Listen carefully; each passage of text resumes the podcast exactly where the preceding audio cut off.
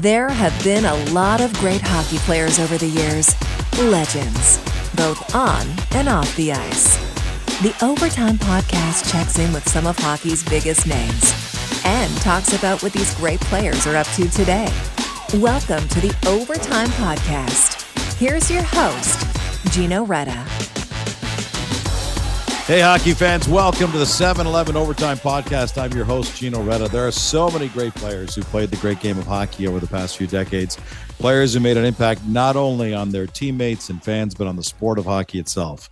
The 7 Eleven Overtime Podcast it takes great pride in catching up with some of these players, sharing their stories, and finding out what they're up to today. On this week's show, we're joined by a former number one NHL entry draft pick who played 21 seasons in the league, became the Dallas Stars captain, and then became the all time goal and points leader of American born players in NHL history, Stanley Cup champion, Hockey Hall of Fame inductee, widely regarded as one of the greatest U.S. born players to ever lace on skates in the NHL. We're talking about Mike Modano. Mike, great to see you. It's going to be great to catch up with you, my friend.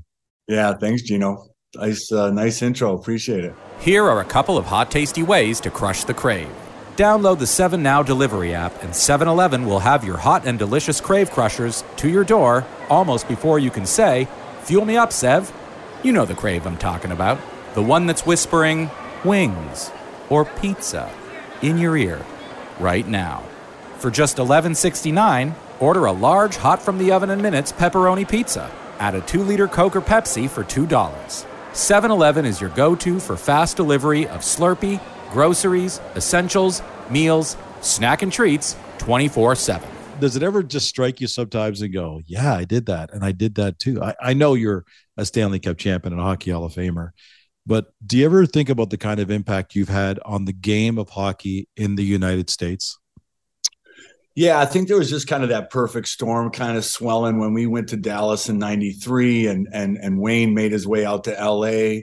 And then there was that uh, you know, the the expansion of San Jose, and then you had Anaheim, um, you know, the the two teams in Florida, Nashville, ourselves, you know. So there's this uh, you know group of uh, cities that uh, didn't have obviously a lot of hockey and didn't know much about the game, and and then uh, you know these these organizations are thrust upon their city, and then a little bit over time, those those organizations have turned into quite the powerhouses and had some Stanley Cup victories and gone on to some some some great years. So, I think with that, it kind of it's always been something I think hockey where kids followed their local sports teams and and uh, you know when they see you know uh, they go to watch hockey games and they see these guys and then they want to go do it you know? So they, i think that with that influx of those cities that generally started kids playing hockey and then you have a little bit more of some growth and and you kind of see where we're at today. But mike a major shift though. I mean when you grew up playing hockey in the us you had to go a long way to find places to play. If you had, quite frankly, if you were playing today, you'd be in the national development program. You'd mm-hmm. be somewhere near Michigan, closer to your home. Your family would be able to be around you. Be all like that's the kind of development you have in American hockey now. But it wasn't like that then. It was. I mean, you had to go to Prince Albert as a 15 year old yeah. in order to get your hockey development. It's a, that's a dramatic shift. It has been. It has been, and and uh, yeah, there's tons more options for kids. Uh, obviously, you said the development league, the USHL, you know, these places that kids can go where they don't have to make this ultimate major decision whether to go to major, junior, or college. They have some buffer years there to kind of make some decisions, think about it a little bit more. I didn't really have much time. Uh, I, it was either go to Prince Albert or stay in Detroit for two more years with Little Caesars in the midget program. So um, you know, we couldn't get recruited till 18. So you had those three years where you're just kind of sitting, you know, idle for a while. So um, they certainly have more options for kids now that, uh, so there's not that stagnant point where you can still kind of, uh, I guess, uh, get the competition, improve your game, and get ready for the next stage. But um, I mean, yeah, looking back at it, I just, I just, can't believe I ended up in Prince Albert. I was like, you know, there's a thousand other places I would have uh, thought first before PA. What was that like on you and your family to make that call to decide? Yeah, okay, it, was we'll do this. It was tough because it was a last minute deal. Uh, you know, I had already uh, committed to the Quebec Major Junior League. I was going to go to Hull because I just yeah. had followed Pat LaFontaine. I was behind Jimmy Carson. All these guys went to Laval and Verdun. And they came back and like, God, it's such a fun league. It's offensive. You'll just love it. It's just, uh, you know, up and down hockey. So I was like, God, you know, it sounds great. You know, so there was a last minute shift in in Hull's decision as far as far as the draft's concerned. So I was kind of left uh, out of that. So two weeks later, Rick Wilson called me and just said, Hey, we'd love to have you just come up for the weekend, see the town. I'll take you around. You know, that took five minutes, but, uh, you know, ultimately I just fell in love with the place. I ended up staying my summers up there and, you know, yeah. it just became a great, uh, great community. I, I, think it, it, it, uh, it made me appreciate the game of hockey just seeing the response that Canadians have for the game and a small town Canadian town like PA and, and their response to I mean hockey's their life up there so it, it gave me a whole different appreciation for the game I'll tell you what you did when I was a as a broadcaster watching you come up in the game and, and doing the stuff you did. The thing that always stuck out to me, and you scored a lot of goals, you got a lot of points, but it was your freaking speed. It was mm-hmm. insane. I remember Billy Guerin once said, I don't know if Mike actually does something about cutting his jerseys in a special way because he always looks like he's wearing a cape out there. Like he must be doing something. Where where did that speed come from? Like was that just were you like just a fast runner who then became a fast skater, or did you just work your butt off to make that happen? What's funny is I'm a terrible sprinter on the track. I'm like I would run all summer long. That makes no of, sense, Mike. We do a lot of wind sprints, but this linear movement here, I'm just can't I can't pump the legs quick enough. But as soon as they start going out this way, you kind of implement a few more different muscles than just uh, you know the hamstring and hip flexors. So I don't, I don't know really know what it was, but I was a real choppy kind of wide stride guy when I was in uh, Bantams in my first year of uh, pretty close to midget and took a speed skating or power skating in the summer and this this lady kind of taught me how to bring my stride in to kind of really pull it in and then do this number as opposed to this this so i was like able to learn how to get there and then you know, I went to uh, I don't know if it had anything to do with it, but I went to the Canada Cup '91 in in Pittsburgh, and Stevie Latin, who was the equipment guy there for years with Mario and them, and when Paul was there, Coffey. Uh, he's like, you you need to try this hollow and this radius on your on your blade. You know, it's a lot less friction. You get some glide when you're on the snow, and and so, you know, I was a kind of a half inch hollow. It's real deep, like normal, I guess, on average. So he put an inch hollow. And so it, was, it felt like these skates came right out of the box with no edge.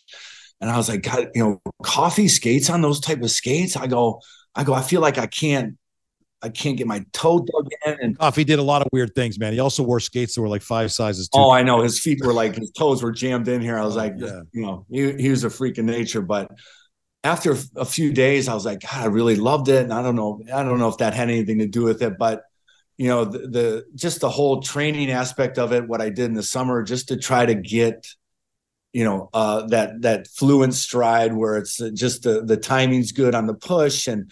But I was always one I could get my speed going as I crossed over. So if I could cross over and get going, then I could kind of straighten it out. But uh, it know, worked for you, man. At one, at at you know, at if it's a particular time, I, I really don't know. But after a few years of pro, I was like, man, I, I gotta I gotta do a lot of leg stuff. I gotta do a lot of uh, sprints, some stuff with parachutes, weighted vests, yeah. some plyometrics, that sort of thing. That guy is still to today. That that uh, I think in the long run helped me out a little bit.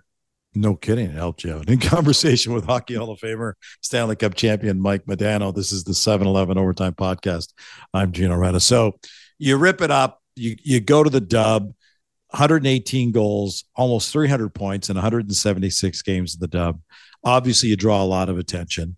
Um, you you become just the second us born player ever drafted first overall in the nhl what was that like to hear your name going first overall?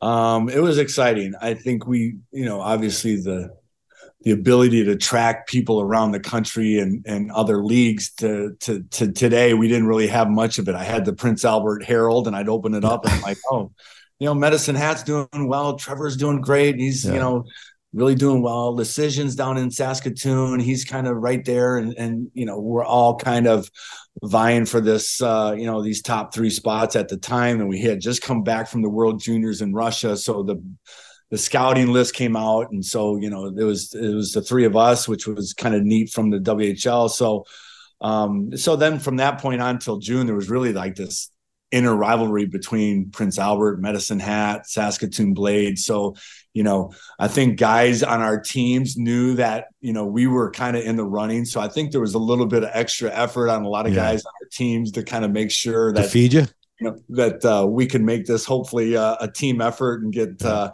get the top pick for, for me. But um, yeah, it was just a, uh, memorable moment. You know, nowadays you know who's going number one, so I think it loses a little bit of that you know excitement knowing who's he going to pick at the podium. And Lou Nanne really didn't. He knew who he was taking, but Trevor, myself, Curtis, I think we were all kind of left in the dark. He wanted to, to his. uh to, to to Louis' credit, I think he wanted to make it a surprise, and he certainly did. The stuff he did in the game uh, I mean, it, I mean, you got to see him firsthand, but the stuff he did for the the U.S. game is incredible. I, I, think it was last year. I was at a board of governors meetings, and he was being recognized for his contributions to U.S. hockey. It, it's crazy, and what you did as well for U.S. hockey. And we'll get back to that in a couple minutes. But I, I want to get to your rookie season in the NHL, and I'm telling you, I was sour. And if I was sour, you had to be really sour. Oh. You come in there as an 18 year old, you rip up the league and there's a guy who I think had five children. I think he might have had a son your age, which is an exaggeration. oh. Sergei Makarov, who was 31. For those who don't know, Makarov came over and played in the NHL after playing, I think, 12 years as a pro in Europe. Um, and it, he comes in as a rookie, like back in the day where we allowed that to be a case. How how how pissed were you about the fact that you're going for NHL Rookie of the Year, competing with a guy who's 31 years old?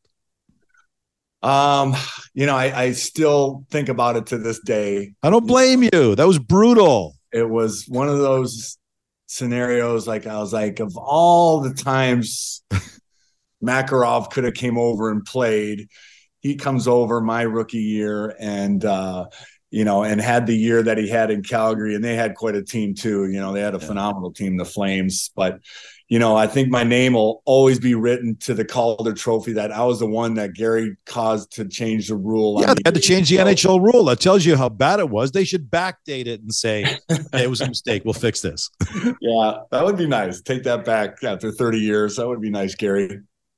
But uh, yeah, it's still like, oh, you know, because you see these young guys and you see Makar and you know uh, Seider, and you're like, man, I was like that that Calder should have been uh, should have been mine. It but. should have been absolutely. It should have been no doubt about it. So now you're playing for the Dallas Stars, and you're playing for another hockey Hall of Famer, Bob Gainey, who. Mm-hmm. So you're an offensive minded machine playing for himself and Jacques Lemaire and a couple of other guys who may be considered the all-time most defensive-minded coaches in NHL history. What was that like to try to fit into that system? Um, it was it was it took a while. I I, I didn't realize there there was that much structure to defense and offense in the NHL. I just wanted, you know, I just felt like from Prince Albert into Minnesota, it's just going to flow. It's going to be this kind of gradual, you know, uh, flow into the NHL, and you'll just pick up where you left off in Prince Albert. Yeah. But there's growing periods and growing pains, and guys are bigger, faster. The goalies are much better. Um, so there was this but you uh, weren't allowed to do what you what you did best like they drafted you for a reason because there's something you could do and then all of a sudden said yeah we drafted you for that but listen do you mind adjusting to this that yes. made no sense so there, there was about it, it, took man i mean bob got there my second year we went to the finals that second year in minnesota but uh, it probably wasn't for another four or five years until probably between you know uh, doug jarvis rick wilson Bob Gainey, uh, Ken Hitchcock, you know, all these guys. Was that the shift? Was Hitch the, the shift? Because when Hitch took over, all of a sudden you went from, I don't know, playing like 18 minutes a game to 25 minutes a game. Was yeah, that the shift? There, he got in there in 96 because I hadn't killed a penalty till then. Yeah. You know, so now he's like, okay, you and Jere Lehtinen are going to pair off. You're going to kill penalties. we need you to be better at face-offs because we want to put you in different scenarios uh, late in the game and periods and um, you know so there was a little bit more responsibility that came with it um, but I think killing penalties kind of gave me the the best idea of how to play defense in your own zone because you have to really a lot of stop and start. You face the puck, get your stick in the shooting lanes, the passing lanes. So that kind of it kind of flowed into my five on five hockey game uh, game, and then uh, um, you know then you know there's no guaranteed on your results. I mean, you're, you're trusting some coaching staff, and you're coaching, you're trusting Bob Gainey, who's obviously uh, his his history speaks for itself, and yeah. you know, so you have to, you know, bite your lip, and they'll you know, there's a there's a reason, there's a there's going to be a great outcome from this. I felt, and they felt so, and it ultimately did. I, I felt more rewarded about my game as opposed just to being offensive than I had impact on the game face-offs or killing a penalty. Those those pride things that you took uh, took pride in felt a lot better than me than scoring. Which makes sense. So then then with that comes success for the team. You guys end up winning back-to-back President's trophies, and now you're in the Cup final in 1999. Your game two in the Cup final, 1999. You want to share with our audience what happened to you in that game? Uh, uh the injury. Yeah, not much of a, you know, just an innocent little play. I think Warrener kind of stepped up on me at just inside our blue line or their blue line. And, you know, he just kind of got me, just bent the thumb back a little bit and just kind of felt a little sting and kind of felt, you know, a little bit, you know, sore at the time. I went off, got some x rays, and um, we ended up winning game two late with uh, one of Hully's goals. And, uh, you know, so we, we were kind of told it was broken and, so we talked about it and they're like well we have a day off day and a half before our game and which is usually the time frame to heal a broken bone is a day right yeah one day yeah, yeah. good to go. 24 yeah. hours you're good to go. So woke up the next day i figured i'd go to the rink. We'd kind of you know uh, take a peek at it and kind of uh, see where we're at and you know so then at that point we started experimenting. Our doctors showed up. We kind of gave it some numbing stuff and we try to make shift a cast to kind of protect it a little bit. And um, so um, that felt not bad in the in, in practice i was like you know that's that's it's not bad it was my uh, the thing was it was my um, top hand so at least my bottom hand was kind of i could it was still free and I can maneuver it. The right hand just yeah. sits on there and, and, you can just um you can kind of adapt with that. But um yeah, we're like, oh, I'm like, God, I just you know. It's the cup final, man. I'm too far for uh to kind of sit out for now. So we we're like, okay, we're gonna we're gonna do this. And so we uh we just kind of kept it numb and and uh, you know it, felt fine once you know the adrenaline's going and you get in the game and you're like man we're we're a couple games away from winning this thing and i was like oh it's gonna it had to have been a broken leg for me to to stay out of that game those games no kidding and it didn't keep you out that Hully will be happy about that because you're involved in a couple of great moments for him uh, game yeah. six cup final you're in triple ot walk us through what happens there well, Hully hadn't probably had a shift up until then. He he had blown his MCL out. So if yeah. there was a game seven, he was probably done.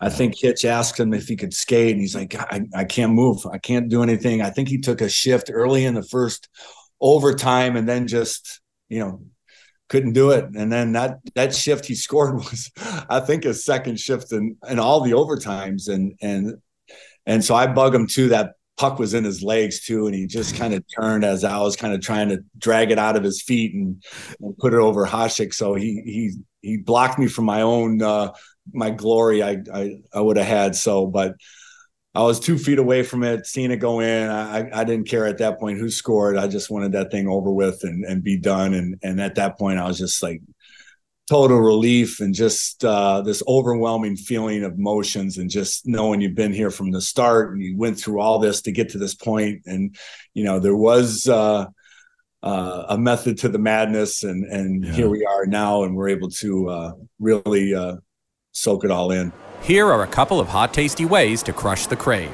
download the 7 now delivery app and 7-eleven will have your hot and delicious crave crushers to your door almost before you can say Fuel me up, Sev.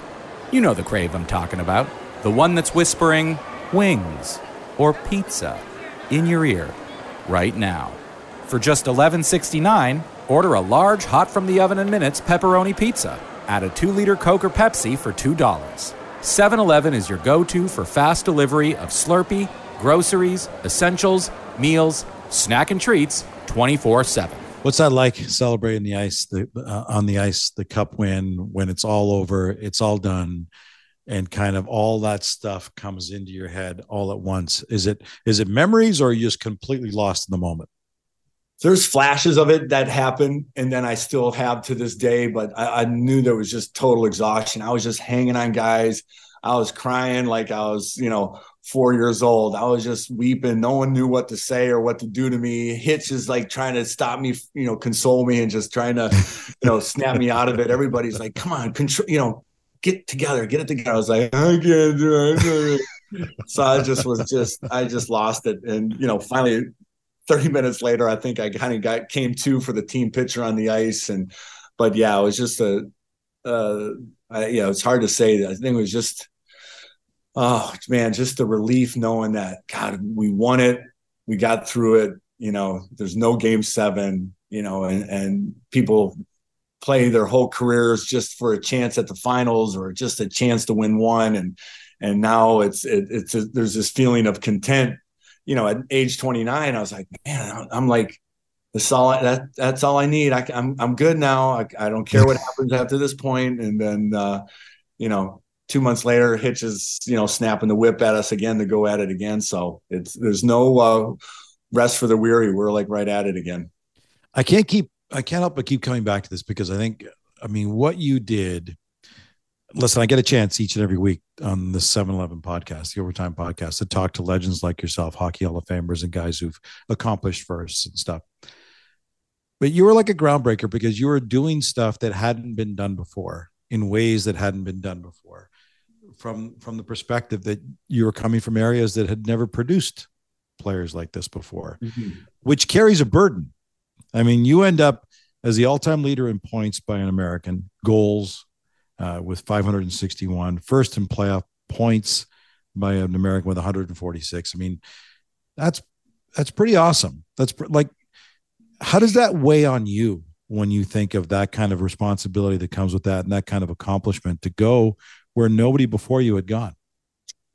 Yeah, I, think when you're in it, you really don't think too much about it. It doesn't cross your mind that uh, you know you you have these type of numbers that have come along with your your your career. I think you're just thankful that you've played so long. You had some great teammates, coaches that dude. It's a lot more than longevity. There's a lot of guys who played a lot of games who didn't yeah, come yeah. close to your numbers.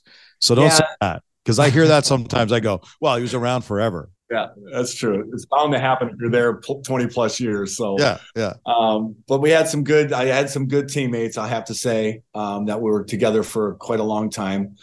Um, you know, two great coaches that would put me in scenarios to uh, succeed as much as possible. So I was pretty lucky in, the, in those two senses. But yeah, I think once you when you're done and you look back, you're like, man, you know, you're just really amazed that you know, one, you played that long and, you know, you're able to accumulate the points and the stats and the things like that and, and, and still hold those records for probably maybe one or two more years until they're all passed. But uh, yeah, just to know you have them for a little bit of time was, was really neat. And chasing Housley's record was a lot of fun.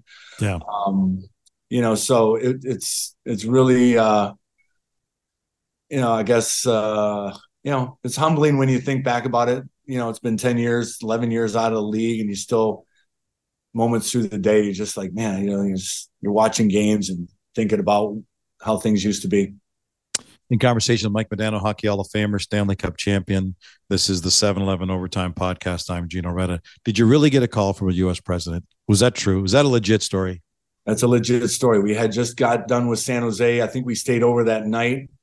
Um, or we flew. No, we flew to we flew to uh, Phoenix.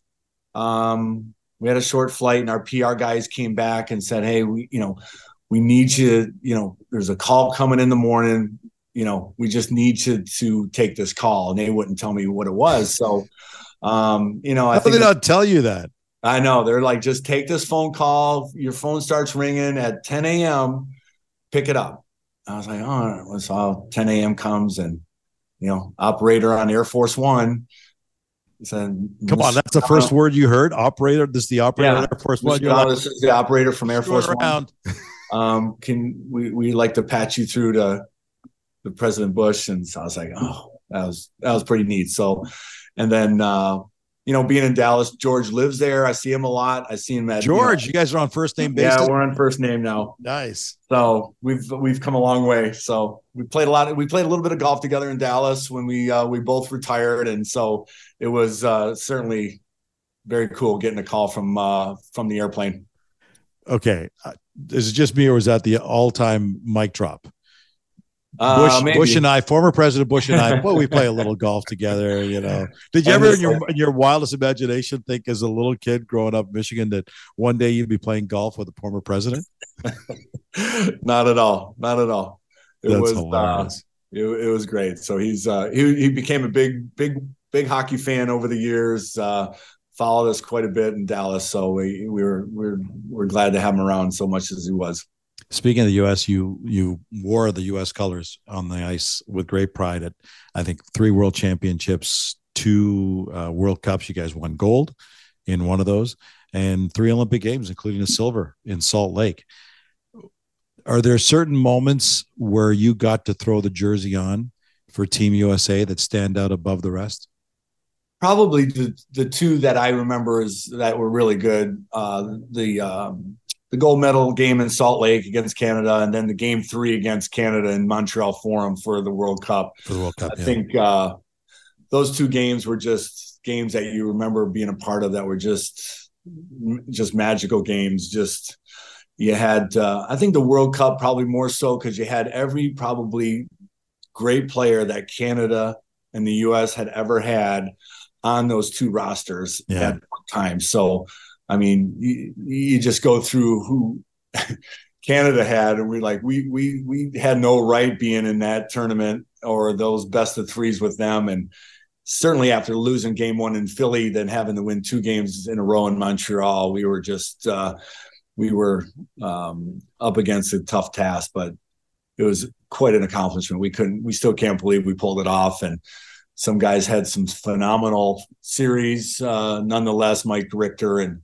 Brian Leetch and those guys played phenomenal hockey for those three games. But and then the, the, the gold medal game, uh, we felt we had a good chance there. And uh, you know, Mario played in that one and had a really good game. Paul Kariya had a great game. Um, uh, Brodeur played phenomenal. So we were those those two games were some exciting games you and I have known each other for a lot of years. I've been really fortunate enough to cover your career throughout the years. There have been some moments where I go, okay, I don't understand what's going on here. The what you t- we talked about it when Gainey was handling the, you the way he was, and I didn't understand that. And um, but one of the all-time classic moments where I just go, what was he thinking? Was Mike Babcock when you're ending up your career with the Red Wings? And I'm sure this is a sore spot, but I got to ask you about this because people want to hear uh, you signed a one year deal because you wanted to finish your career with the Wings close to home. Mm-hmm. Now you're at the end of the year, you're sitting on 1,499 games. Only 21 games in NHL history have played 1,500. You're one game away. And Mike Babcock's got an opportunity to use you in a game where it really doesn't matter. It's a nothing game. Like there's no downside to it whatsoever. And he makes you a healthy scratch. What was that like? Like that must have like I I just I mean I I'm I'm speechless, man. I I think it created such a bad taste in my mouth about the game that it probably was one of those things that made me just not want to be playing anymore. I think it just took yeah. excitement, all the uh the years and hard work and everything that we've done to play so long and be a part of the game and improve the game, the fabric of it you did all of that. Yeah, it just was kind of washed away in an incident instance. So I, I just had a I, I feel I feel it was just one that that thing forced me to retire. I just I just couldn't muster up any more motivation after that. I had gotten hurt around Thanksgiving. I had a, a laceration to my wrist, so I missed a long time of the season. But I felt up until that Thanksgiving game in Columbus that I was probably in the best shape in a long time. Chris Draper, Dan Cleary, these guys worked hard. Dad Suit, these guys work hard so much off the ice. They train, they they do extra. I mean, it was amazing. We'd get up early in the morning and go train at a gym, then go down to the Joe for practice. I was like, man, I was, I was by December. I, I mean, by that Thanksgiving, I was like, I was like, everything's kind of rolling. I felt great. Really had some, some, some excitement. Then he, then the, the injury happened. So when you're, you're laid up for 10, 12 weeks in Detroit in the middle of the winter and it gets dark at 3 p.m., it kind of can chip away at your soul. So it's, uh, it's a long, harsh winter. And, and then I felt like I, I kind of was doing the math on the schedule. So I figured if I came back, I'd have a moment towards the end of that schedule to hit 1500. So yeah. that was really hard to swallow. And, and it's still, you know, when you see those stats across the line on your, on your, uh, stat line, it's like, I mean, but then you think about two other lockouts. You know, we missed yeah. 120 games in there, and but it was something that I felt could have been easily avoided. I think there was only a couple games left. I think our position in the playoffs was such that it wasn't. Yeah, you were done with a winner too. So. You guys were locked. Yeah, yeah. Uh, it was. Anyway. It was a tough. It was a tough I appreciate. One. I appreciate you reflecting back on it because I mean, yeah. to this day, I still it's one of the things I just don't understand. One yeah. of the mm. things I, I completely expected, and I was fortunate enough to be there when this all happened to you, was 2014. You're a first ballot Hockey Hall of Famer, no brainer. Like there was there are certain things we go, who's eligible next year? Oh, this guy's eligible next year. Well, he's in. So who else is going in? It was never there was never any debate.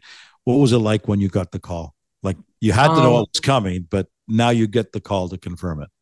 I think part of you thinks it's it it is it is coming, but there's always a little part of you that you know until you get the call officially to kind of give you that invite into the hall that you don't really know. I think, uh, um, and I knew that the timing was coming. That you know that that early July that you get that call, and I was yeah. I just had went past my third year being retired. So um, seeing the four one six, I don't have many four one sixes that are that don't have a name to it or. Uh, or a journal uh, media person to it or a player but yeah. uh, and then it was it was uh, jd so it was a an amazing call and and lanny was on and nice to get it from jd given his yeah. involvement with usa hockey yeah jd was great i was i was very happy that he was able to be the guy that called me and um, so yeah it was that was a that was a, a one of those wow moments and that was again where you're like okay